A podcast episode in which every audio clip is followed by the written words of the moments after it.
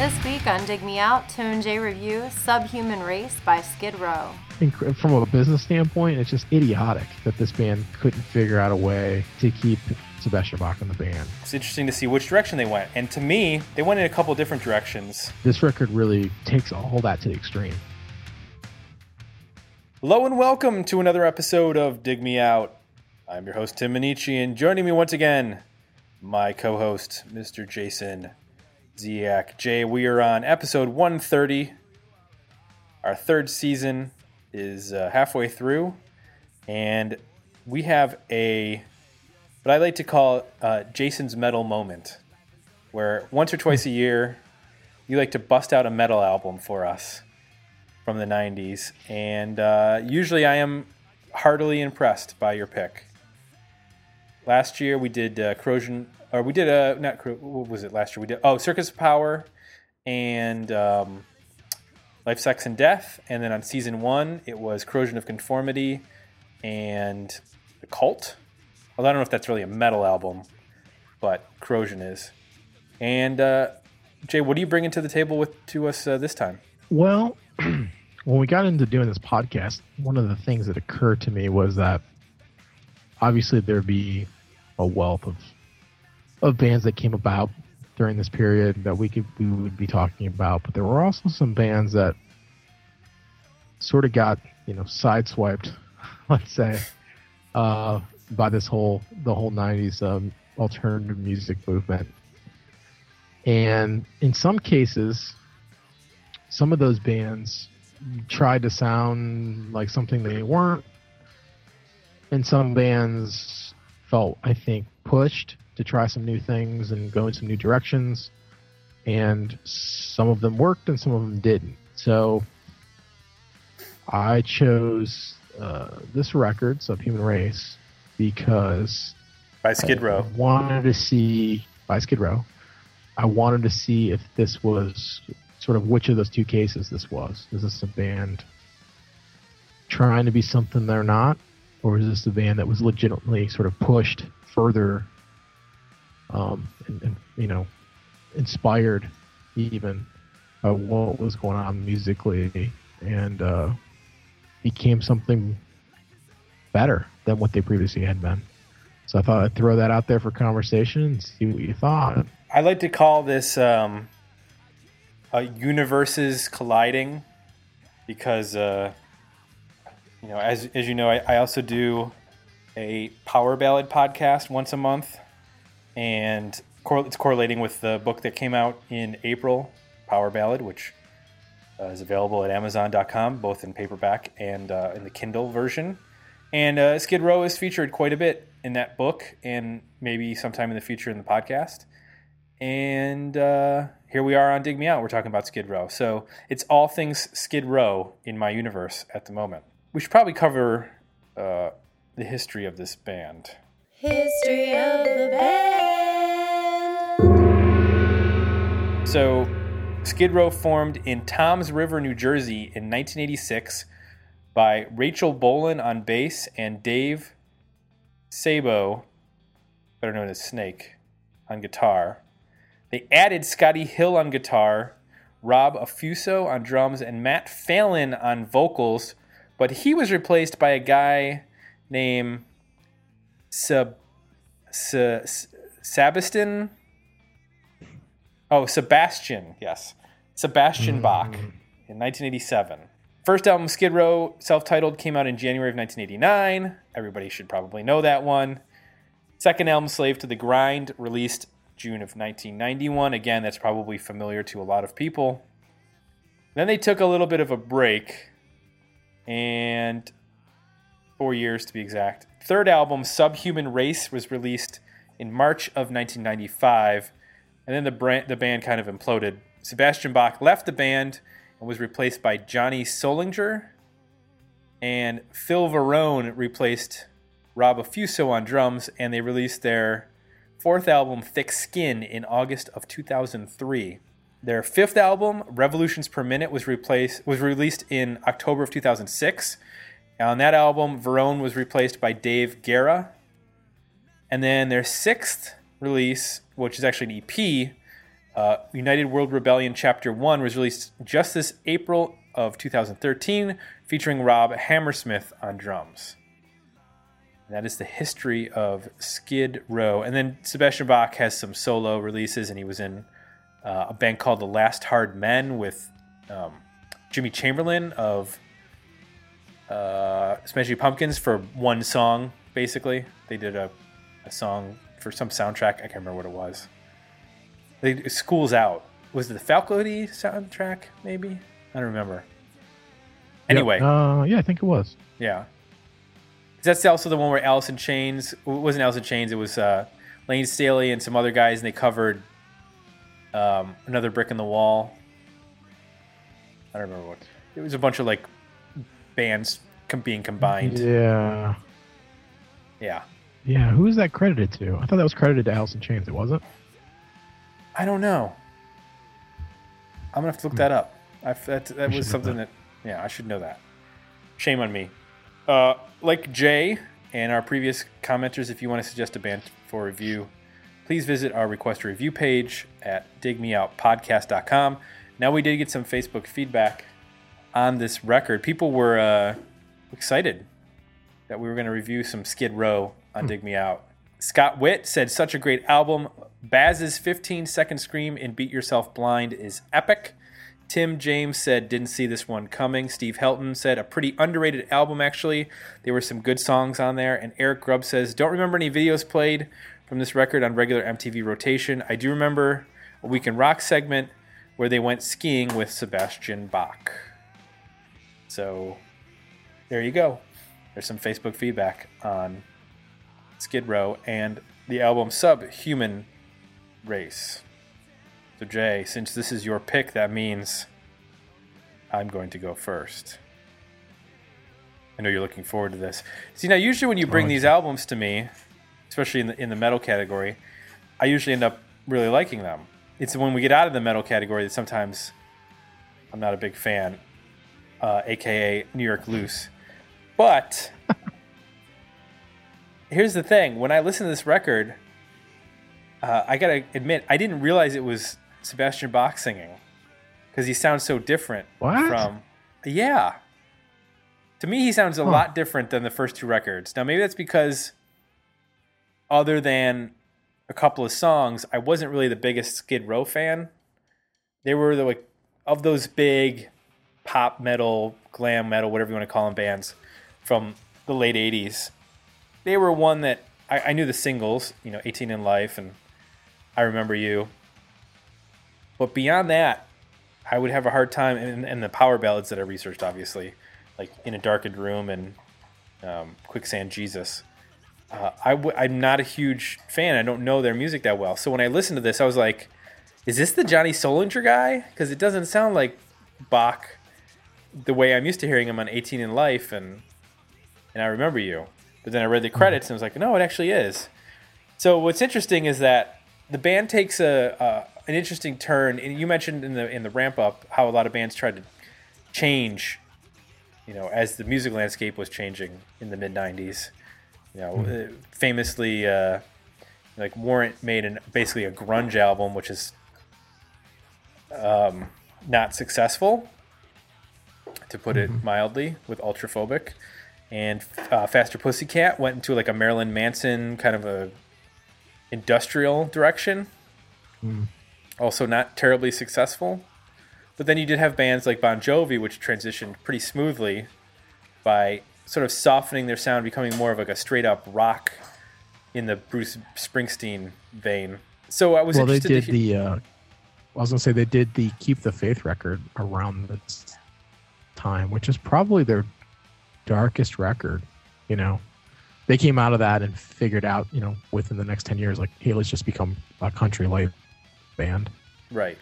Uh, but you know, they were again like Skid Row and all these other the bands you mentioned. They were challenged by this and kind of made a record that's maybe we'll revisit. It, some of our fans might revolt, but it's a pretty interesting Bon Jovi record. So this is an interesting album because it's basically their stepping away from the pop metal thing. And it's interesting to see which direction they went. And to me, they went in a couple different directions, most of which I like. Uh, they kind of, I would say, move into a corrosion of conformity, circus of power, sort of blues metal sound that we heard on on the albums that we reviewed, um, and the, in the more mid tempo so- songs. And then they also go to, I would say, like a heavier thrash metal uh, sound on songs like, um, actually, like Subhuman Race and Bonehead.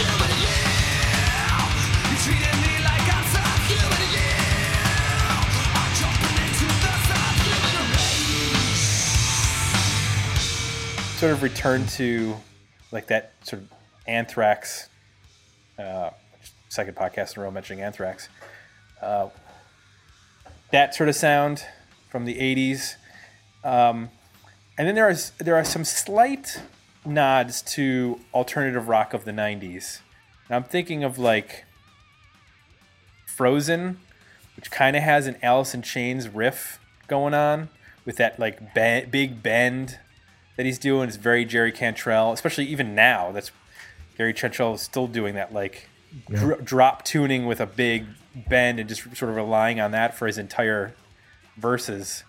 Um, And they they for the most part they pull off all three of those elements the the the mid tempo sort of groove rock, the thrashy up tempo stuff, and then the slower, more alternative rock elements of I'm thinking of like uh, like I said Frozen or or Eileen.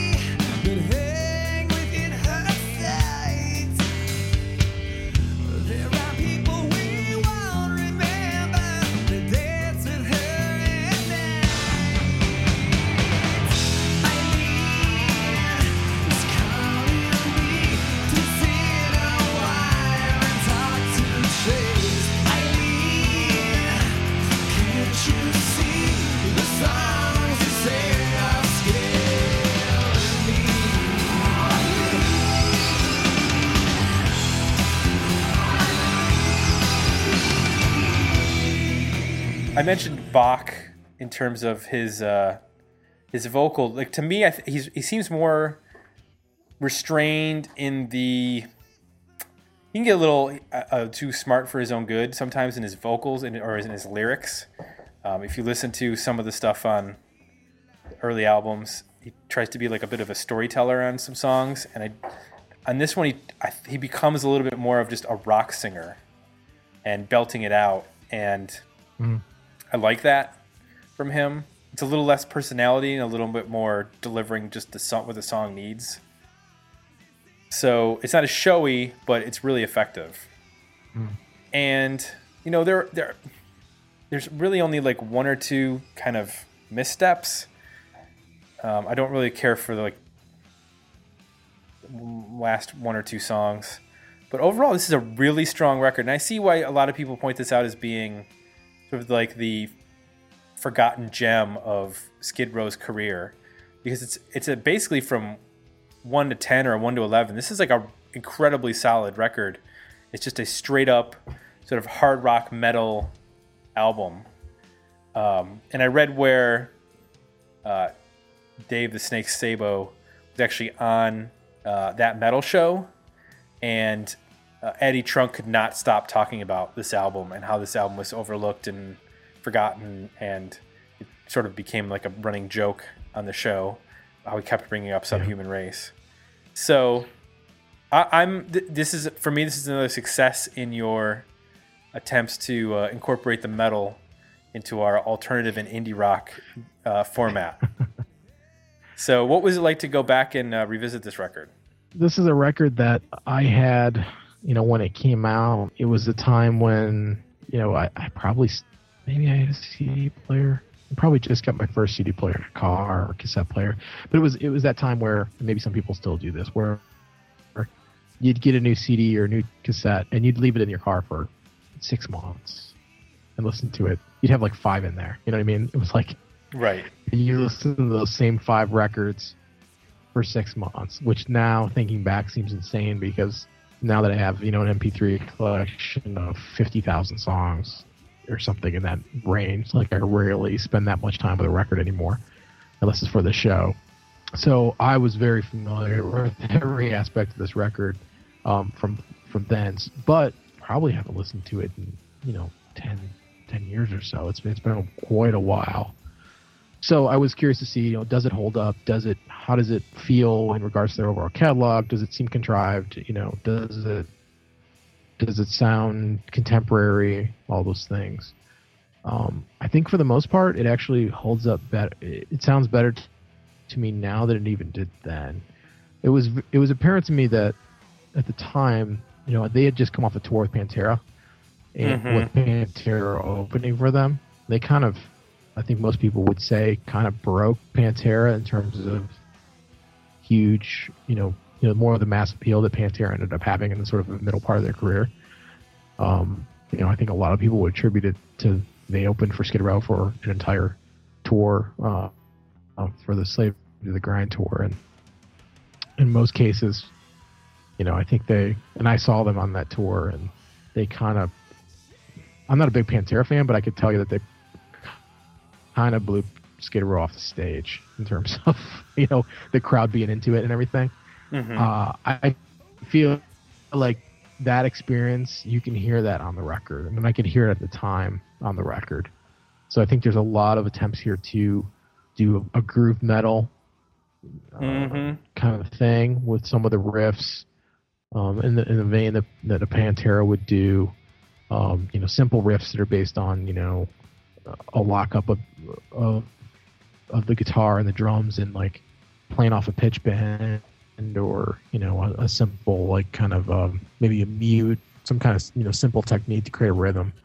There's a lot of lot of riffs and songs that are kind of built around parts like that. And then obviously i think what you're getting at with the vocal where you know he gets a lot more aggressive at times.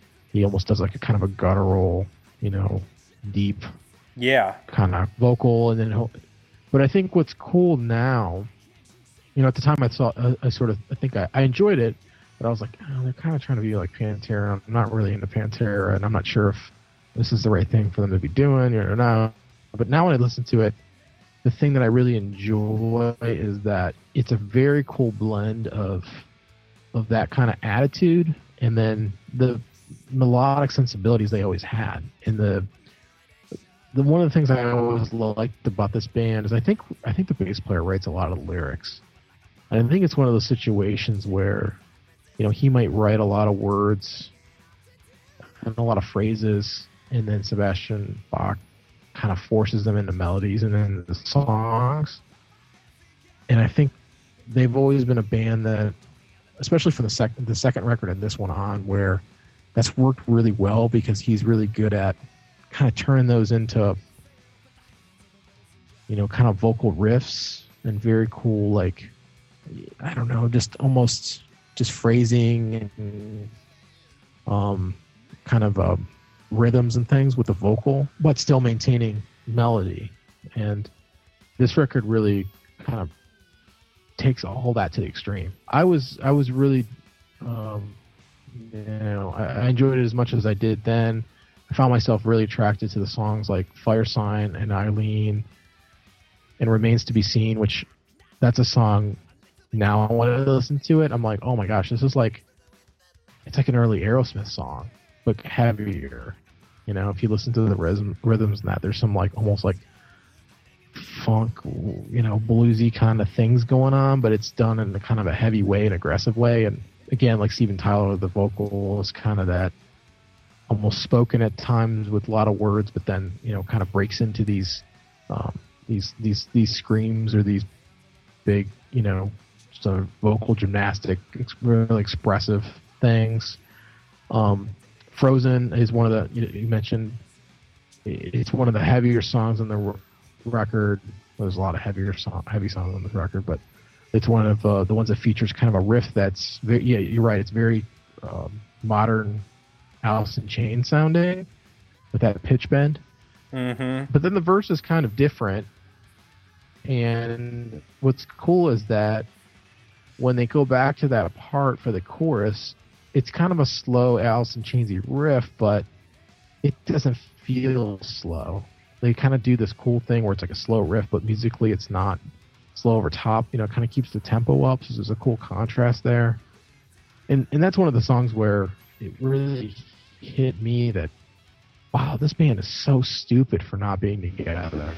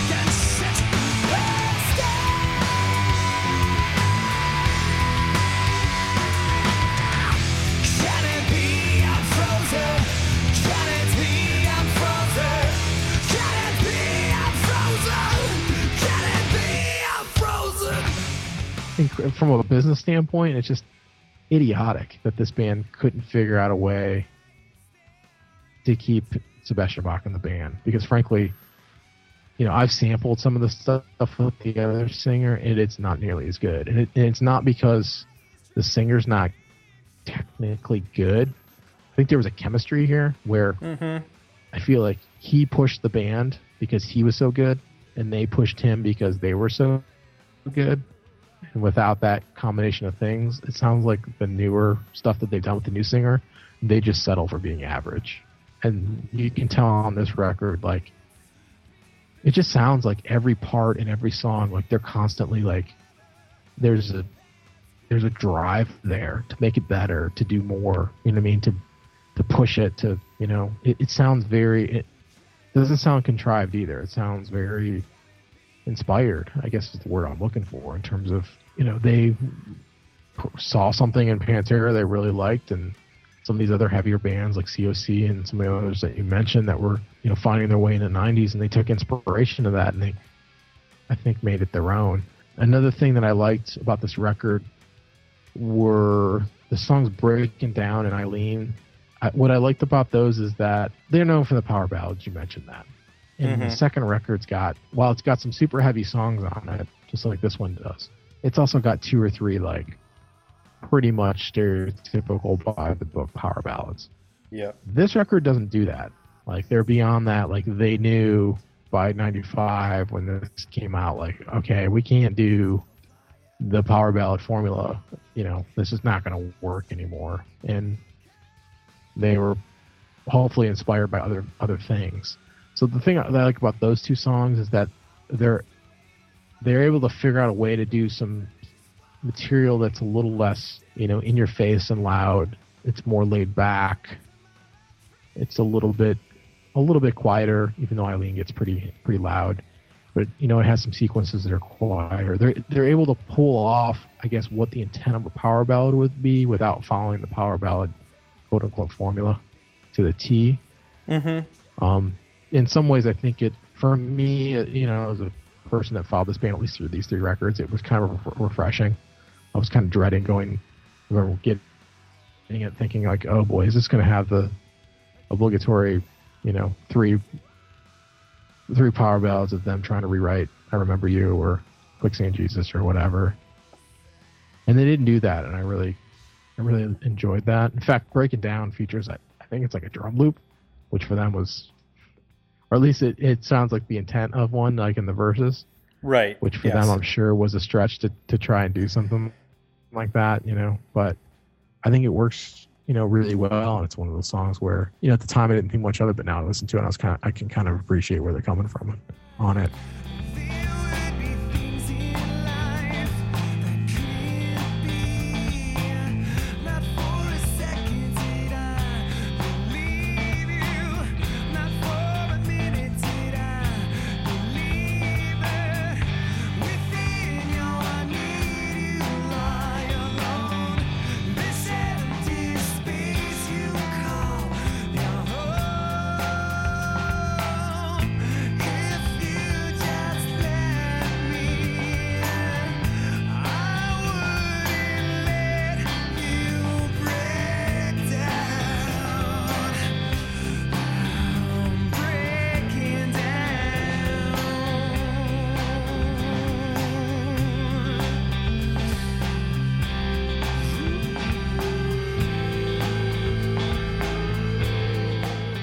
So, like I said, I, I was, I just kept thinking like this band is nuts for not, for not being able to uh, be together. And I went to a little bit of Rock on the Range this year in Columbus, which is, it's kind of like the, I think the de facto like generic heavy rock festival now in America.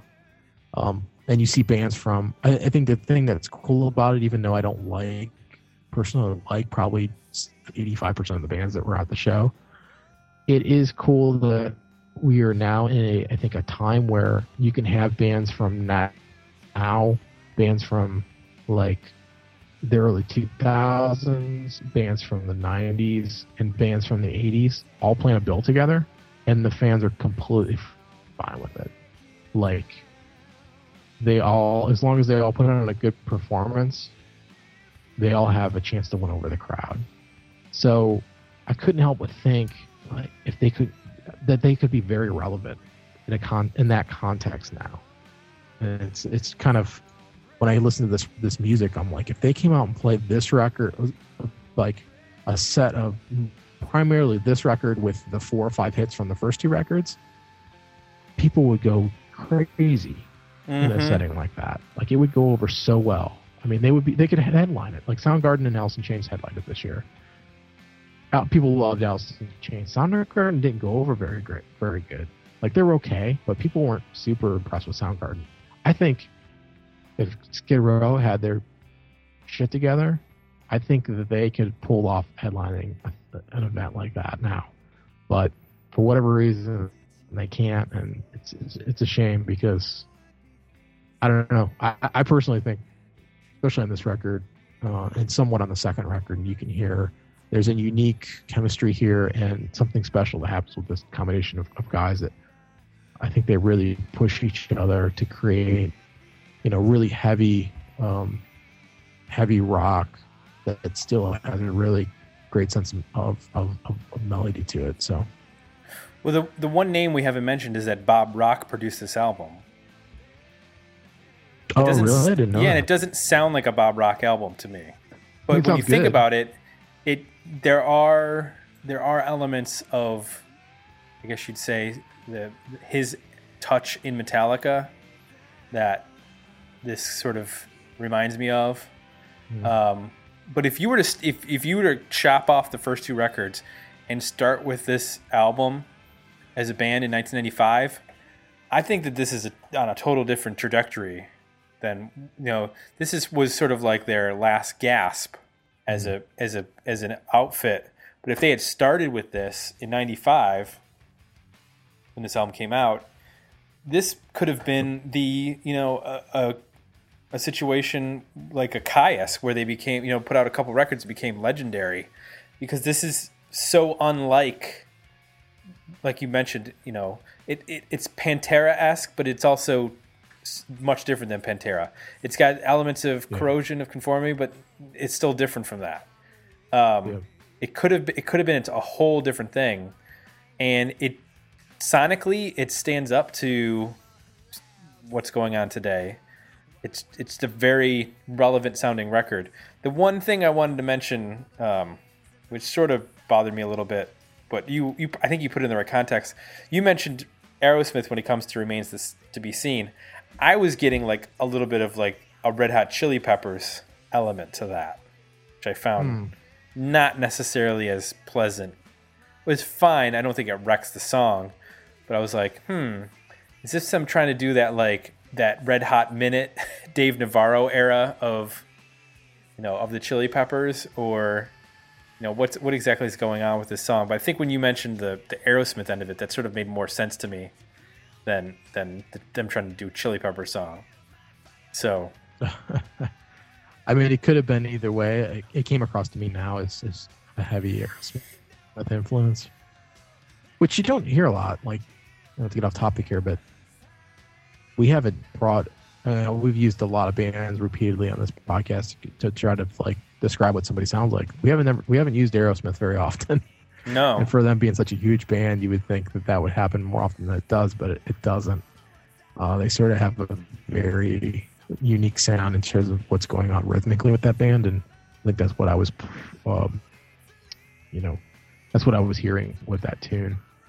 So I, I think in terms of uh, you know it, it was it was tough for bands like this. You know they they always main they were able to maintain a level of credibility, uh, a higher credibility than most of their um, peers, um, almost to the level of a of a Guns N' Roses through the whole you know transition from 80s to 90s.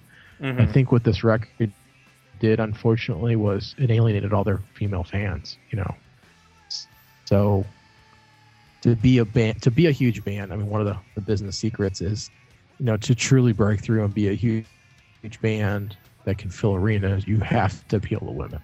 Yes, Uh, you have to have at least, you know, a good portion, if not half or more, of your fan base be women. Uh, that's that's the key. All you youngsters and bands, uh, you're looking for the magic formula. listen, There it is. that's it. Um, Chicks got to you know, the first record does, the second record kind of does, and this one doesn't at all. no, And I think to gain, you know, to maintain credibility, they went in this direction. It's probably genuinely where they wanted to go. Unfortunately, it did not appeal to women, and I'm sure it did not sell well. And you know, from a tour standpoint, they were fighting a lot of other things, and this record didn't help bring people to the shows. I'm sure. So including themselves. I could see were- how Yeah, it could be a nail and I don't think that they broke up right after this. I think they actually tried to stay together for a while after this, but I don't think this record did a whole lot to boost their confidence at the time. It's just a shame because now when you listen back to it, you're like, I could plug a ton of songs off this record and put them on modern rock radio, and no way would. I mean, they would be fit right in, and some of them would probably do really well. yeah. So it's just It's kind shame crazy. that this record is so old and It- it's It's weird when you think about like uh, you know you throw on Sirius and you put on like what was it, like Octane or Faction, those stations that play like modern metal. Yeah, this Mm-hmm. could easily slide into those channels. Like half the songs in Mm-hmm. this record. Um, so for your overall rating, I'm gonna take a wild stab and say that you're at a worthy album. Yeah, uh, I'm there. There's there's not uh, there's not much on this record I don't like. Yeah, I'm I'm at a worthy album too. I mean, it's just it's so solid all the way through. There's just not a uh, other than getting a little lost towards the very end. It's just it's so tasty. All those riffs and all the the interplay between, like you said, the guitars and the drums just works so well um, on so many of the of the, especially for me, the mid tempo tracks.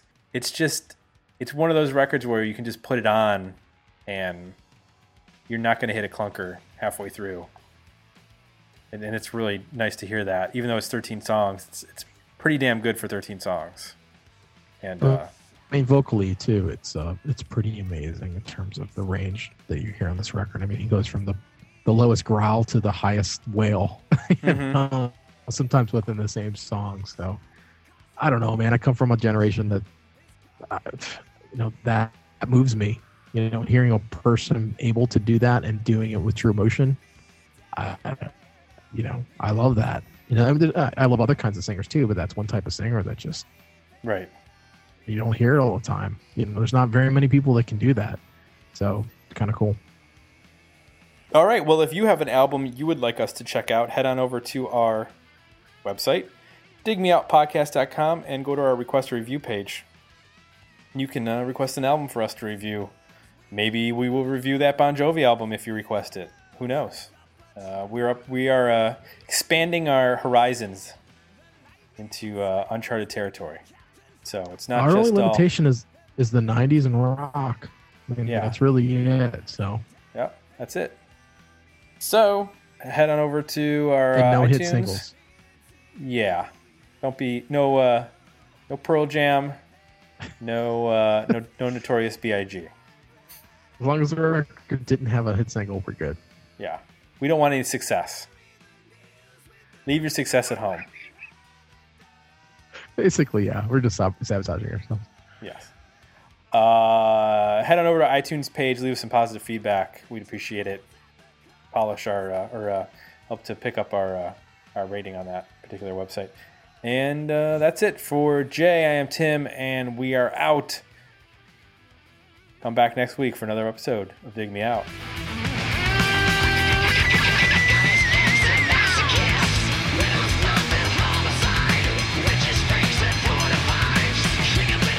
Join the conversation about this episode at digmeoutpodcast.com, where you can find links to our Facebook page and Twitter feed, as well as links to our request a review and merchandise pages.